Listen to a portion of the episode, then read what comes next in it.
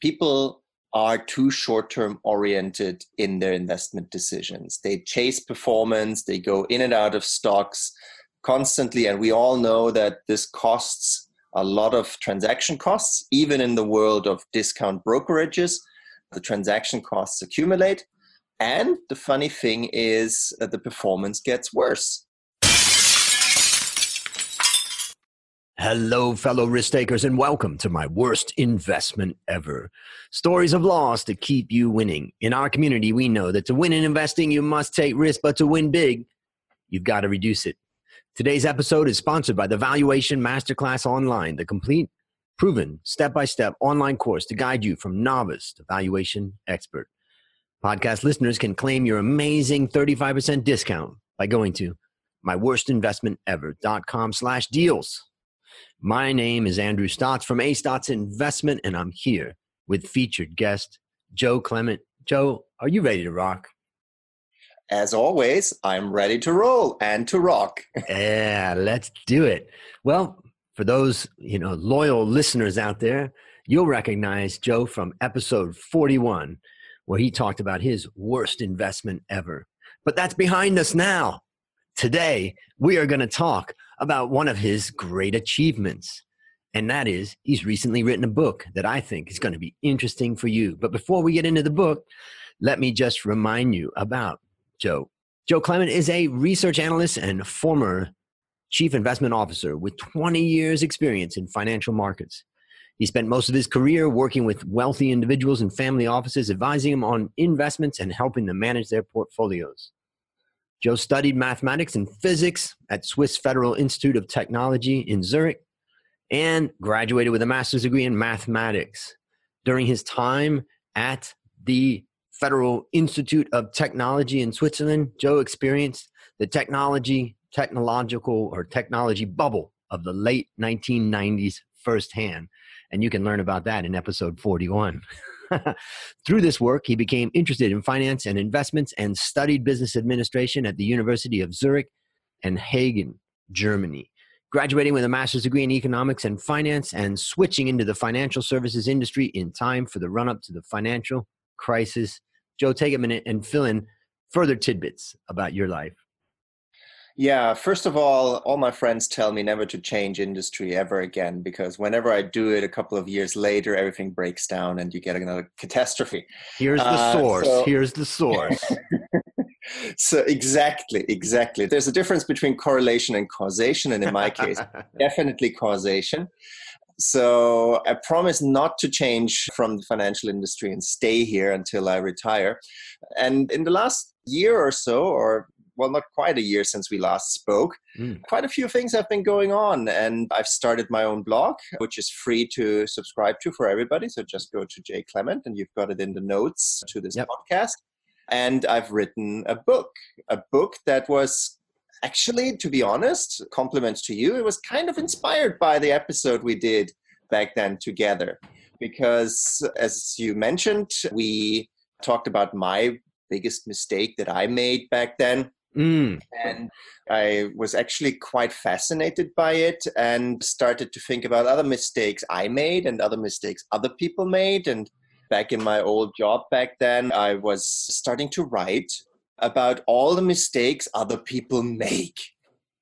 And then I thought to myself, who am I to tell other people what mistakes they're making? I've made so many mistakes myself. I have no right to talk about, to tell other people what they did wrong. And so from there, I went like, okay, but I made, I mean, I made tons of mistakes in my life. I mean, it would probably fill an entire season of your podcast all by myself, but I don't want to embarrass myself too much. Besides, it would be really, really bad for my self confidence. And so I decided, well, why don't I start to collect mistakes that I have made in my life as an investor and that I see other people make all the time? Mm. And I came up with a list of seven mistakes that every investor makes, which is the title of the book. That's exciting. Um, and how to avoid them. And how to avoid them, obviously, because I always wanted to write a self help book. You know, the kind of thing you like, I bought Amazon at its IPO. Here's how you can spot the next Amazon, or how to get rich in 10 days, and, and things like that. Yeah. The problem that I have with these self help books and with writing one is you know i've got a conscience and uh, I, have got integrity and honesty and i know many of these self-help books just don't work. Yeah. and so i couldn't write a book about just the seven mistakes that everybody makes. I wanted to also help people avoid them and mm. in order to do that i basically sifted through all the research the academic research the practitioner research and the evidence why these mistakes are mistakes. Yep. And find techniques that I've developed and used myself over the last 20 years of how to avoid these mistakes, how to mitigate them, how to get better at investing through some simple techniques. Man, I'm getting excited. Now, let's get into it. Shall we go through the mistakes or how would you like to do this? Yeah, I mean, there's a quick to give you a quick idea of the seven mistakes, and we probably won't have time to go through all of them, is I start with an exercise that is always happening this time of year. It's a new calendar year, and you can open up newspapers and go on TV, and you see, oh, yeah, somebody's uh, predicting where the stock index will be at the end of this year, or where the dollar will be at the end of this year, or the whatever it is. Ball. Exactly, the crystal ball. And you can find that in every publication of every financial institution, and it is not worth the paper it's printed on. Mm. Funny thing is that a lot of analysts know that this is an exercise in futility, yet they still do it.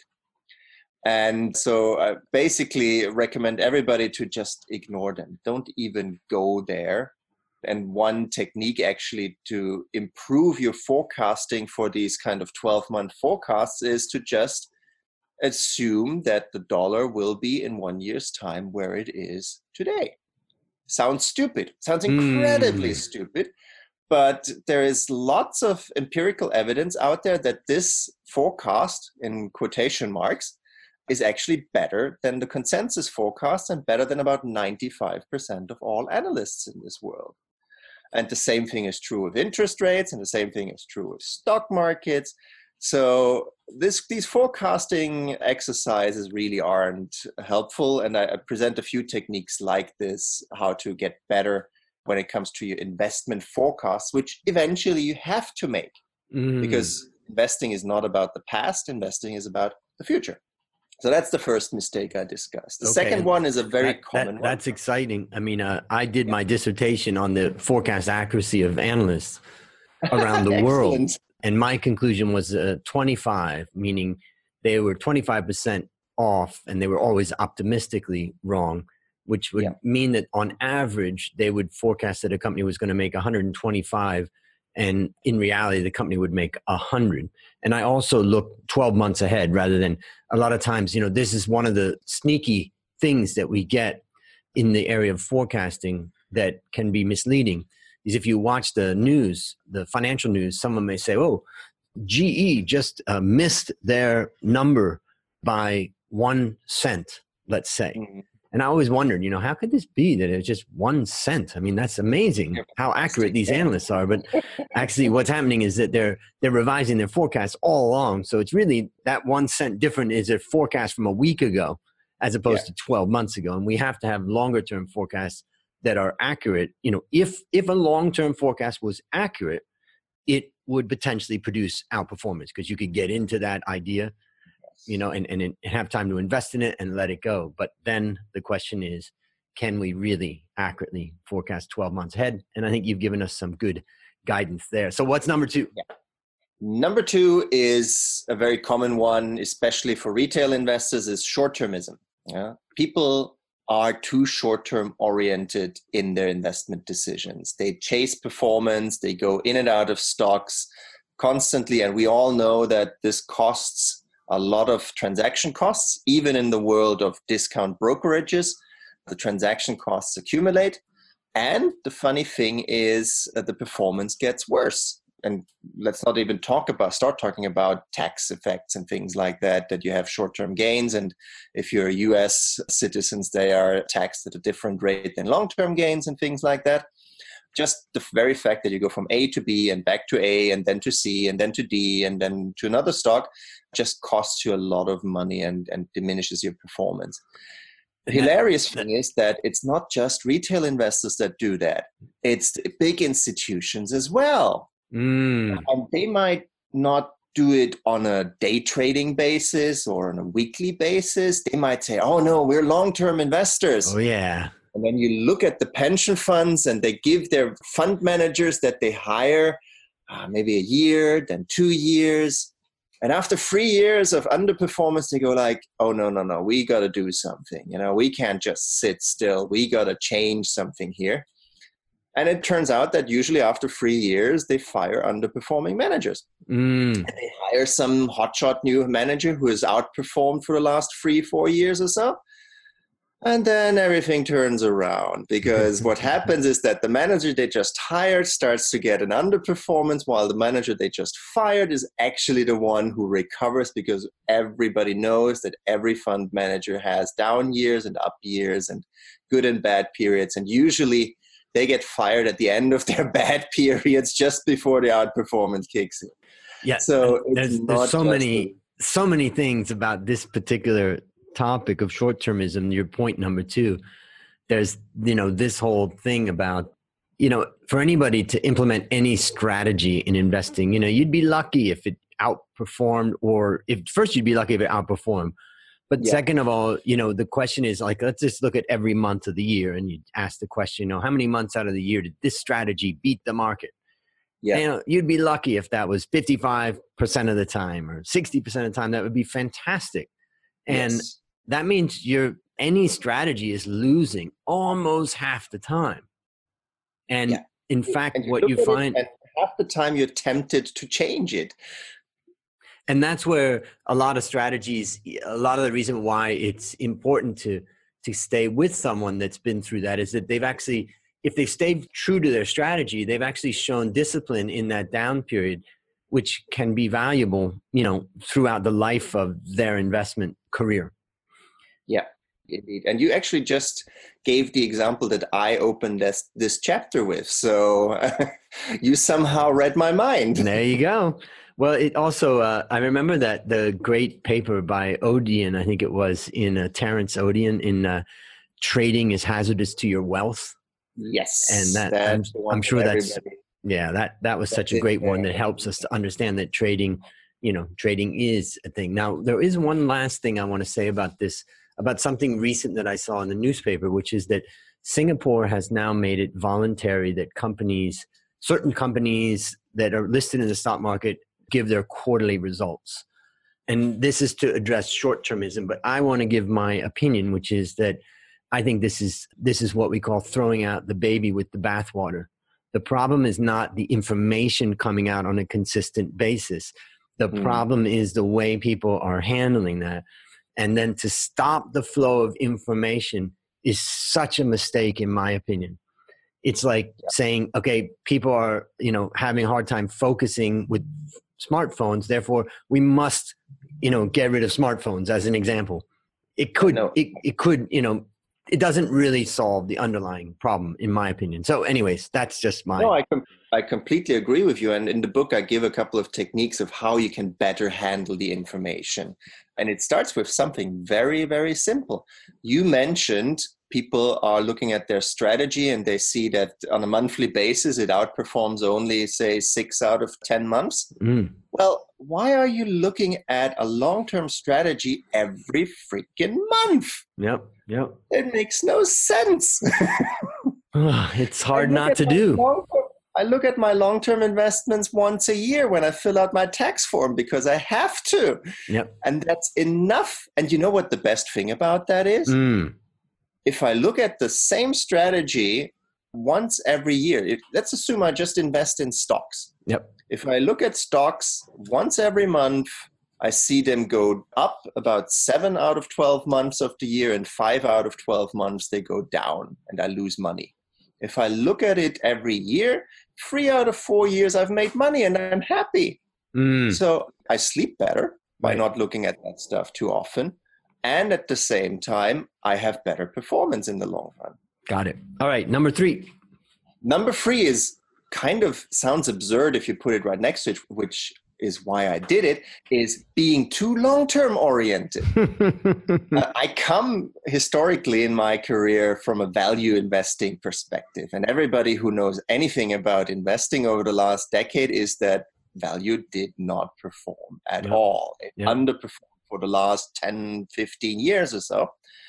And I started my career as a value investor and as a hardcore value investor and I stuck with value and it underperformed and I stuck with it and I underperformed and I stuck with it and I underperformed and it stuck with it. Until there comes a point when you say, look, am I a long term investor or am I just stubborn here? Mm. And the thing is that, you know, in some extreme cases, if you stick with a long term strategy for too long, you can be so much underwater that it will take you years, if not decades, to recover. Got it. Take, for instance, the NASDAQ and the technology bubble at the end of the 90s, uh, which we talked about in the previous episode that we were together. Yep. The NASDAQ declined by about 80% on an index level uh, mm. after 2000. Some of the stocks, the famous ones like Amazon, declined 90%. How long does it take you to recover these losses when you're down 80%? Mm because you, you have to not just go up 80%, you have to go up 500% in order to get a back to zero. Right. And if you're down 80%, then it usually takes you more than a decade to recover your losses. And after that, you just had a zero return in total. Yep. So, one of the things that I talk about in this third chapter is that it is a mistake to just let strategies run uncontrolled you need to have some risk management and some risk control in place where there comes a point when you just take that risk off the table not because it's a bad strategy but because you want to survive. Got it. That's the reason why we all want to read that book because you're going to explain a lot more about that which i'm excited to talk more about. But let's move on to number four.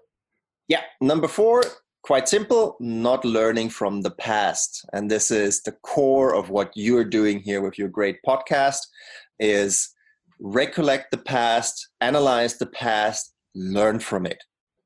Too many investors around the world and not just retail professional investors fund managers cios of big institutions have to make the same mistakes over and over again and there is a very, very simple technique like an investment diary where you write down your past decisions, why you made them, and then check the outcome regularly. And then you start reflecting. Mm. Why did I make that mistake? If it wasn't a mistake, why was I right? Was I right for the right reasons, or was I just lucky, meaning right for the wrong reasons? Yep. It reminds me of the Dr. Deming, who I studied with when I was young, and he has the mm-hmm. PDSA cycle, which means plan, do, study, act. And it's mm. just a simple way to summarize the scientific method. We come up with a hypothesis, we test that hypothesis, we look at the result. If it gave the result that we were expecting, then maybe it's true and we continue down that line. But if it gave a result that was different than we expected, we need to go back and revisit our thinking process. And that's the process of learning in the scientific yes. method. So indeed. great. Number five. yep. to number five which is one that i am particularly interested right now which is not looking at the other side of a story we live in a world where there are a lot of people who kind of try to promote some long term trend investing, some thematic investing. And that's great because I'm a big fan of long term trends and I'm a big fan of thematic investing because it is an, a great way to identify what's going to shape financial markets and the economy and our world over the next, say, five to 10 years. Mm. However, the problem often is let's take demographics, demographic change as an example. People always tell you, oh, yeah, okay, so we in the West live in an aging population. So you've got more older people, fewer younger people. And so where the growth really is, is by servicing older people, retirees, and then people who are really old and need a lot of health care and other things like uh, live in care homes and things like that. That is correct. Nothing wrong with that. So as you get more older people and older population in the West, the demand for certain pharmaceuticals that fight dementia and Alzheimer's, the demand for care homes, or if we don't even go that far, but the demand for trips and vacations for older people, say cruise vacations, cruise ship vacations, that rises faster than overall demand. Mm. That's the demand side.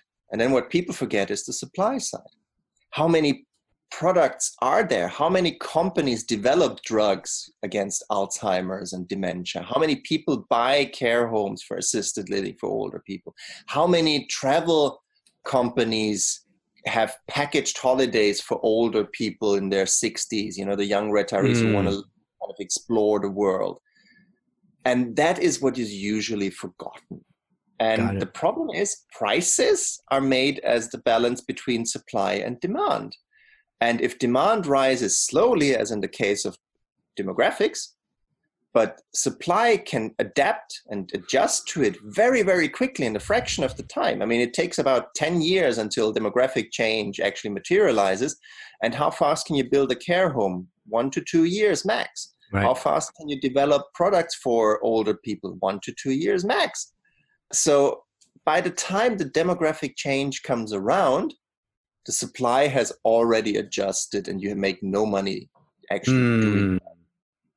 And that's a common mistake that I see made everywhere.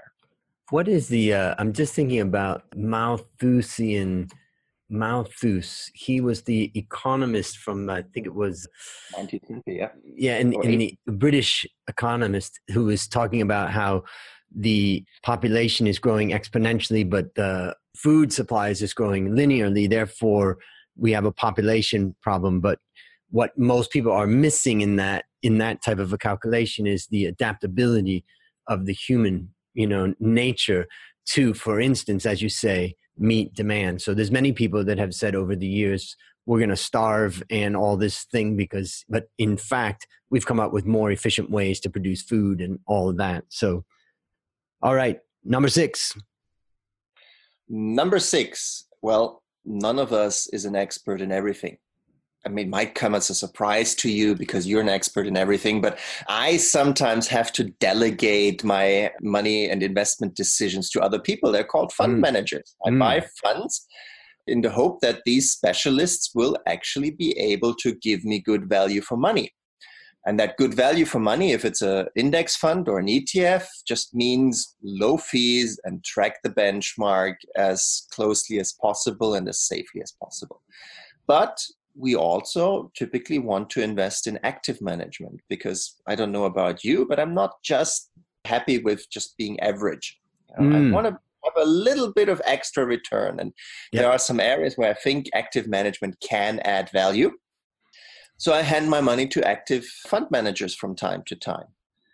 And the mistake that a lot of people make and that I made in the past, because the data just wasn't there, is to hand it to fund managers who weren't active enough to actually have a decent chance of outperforming after their fees. Mm.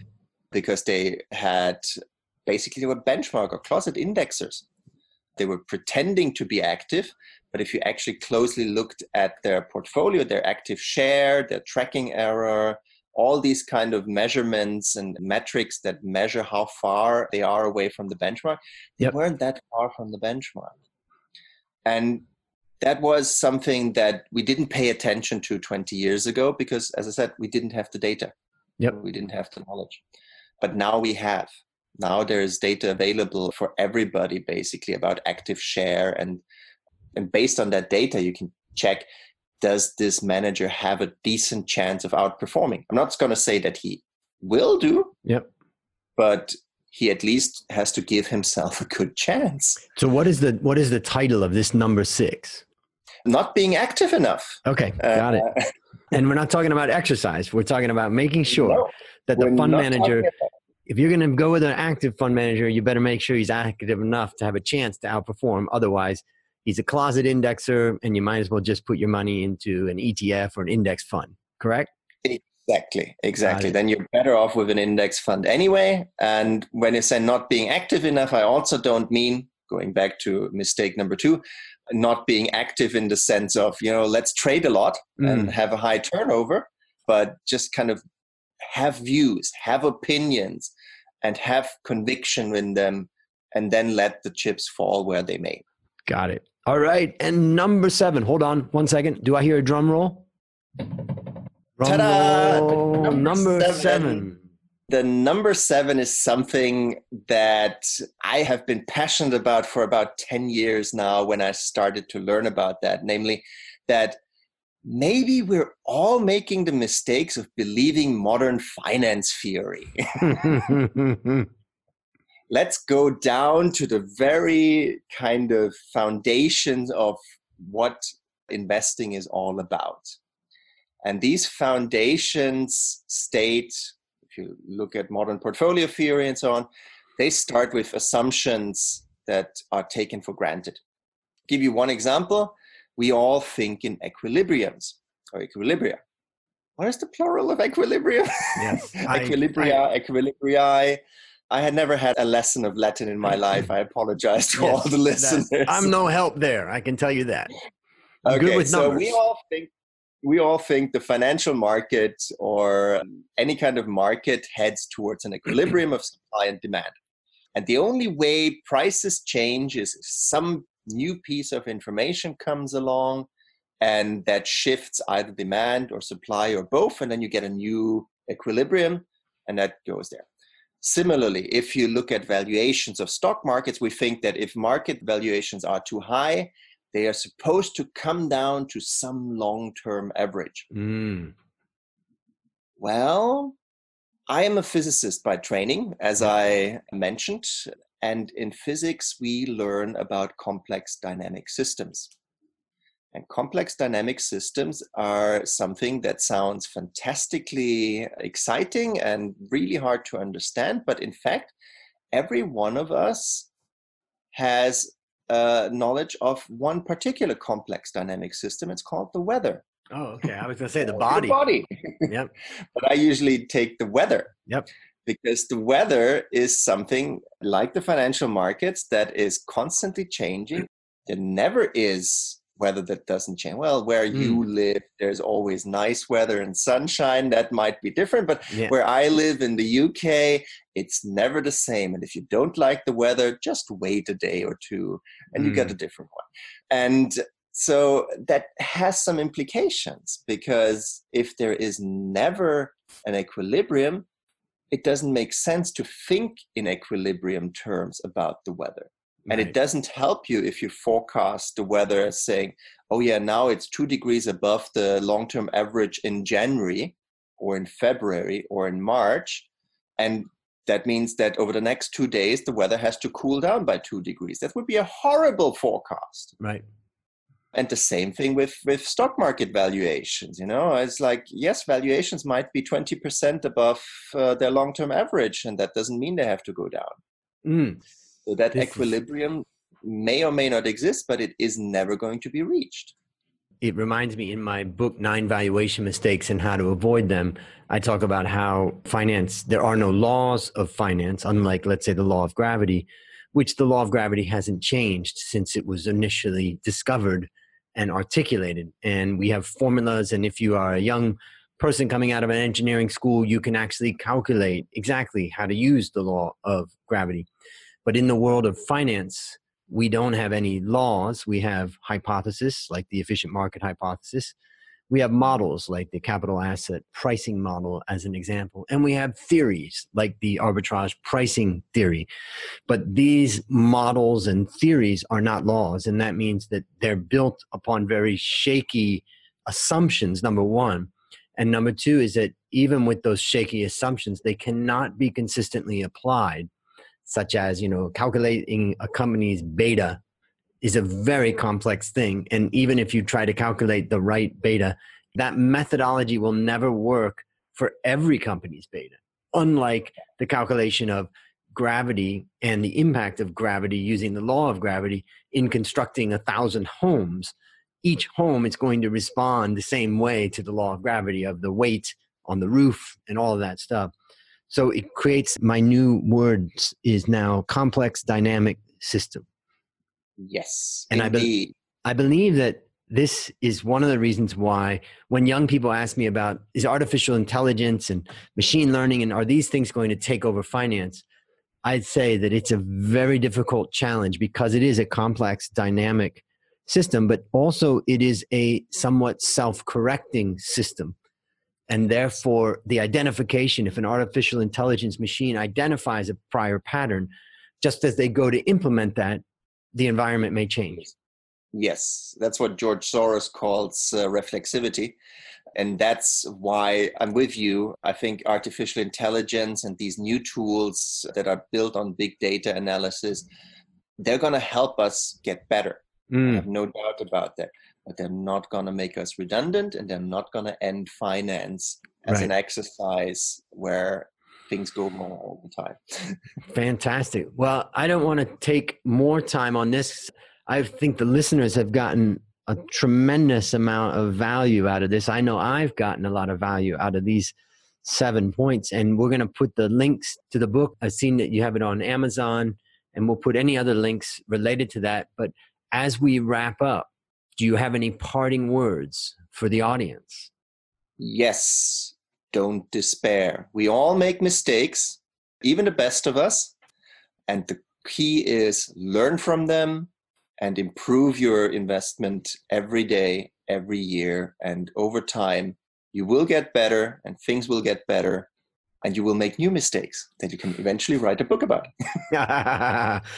All right. Well, fantastic. That's a wrap on another great story to help us create, grow, and protect our wealth. And ladies and gentlemen, start making new mistakes, not old ones. Fellow risk takers, I'll see you on the upside.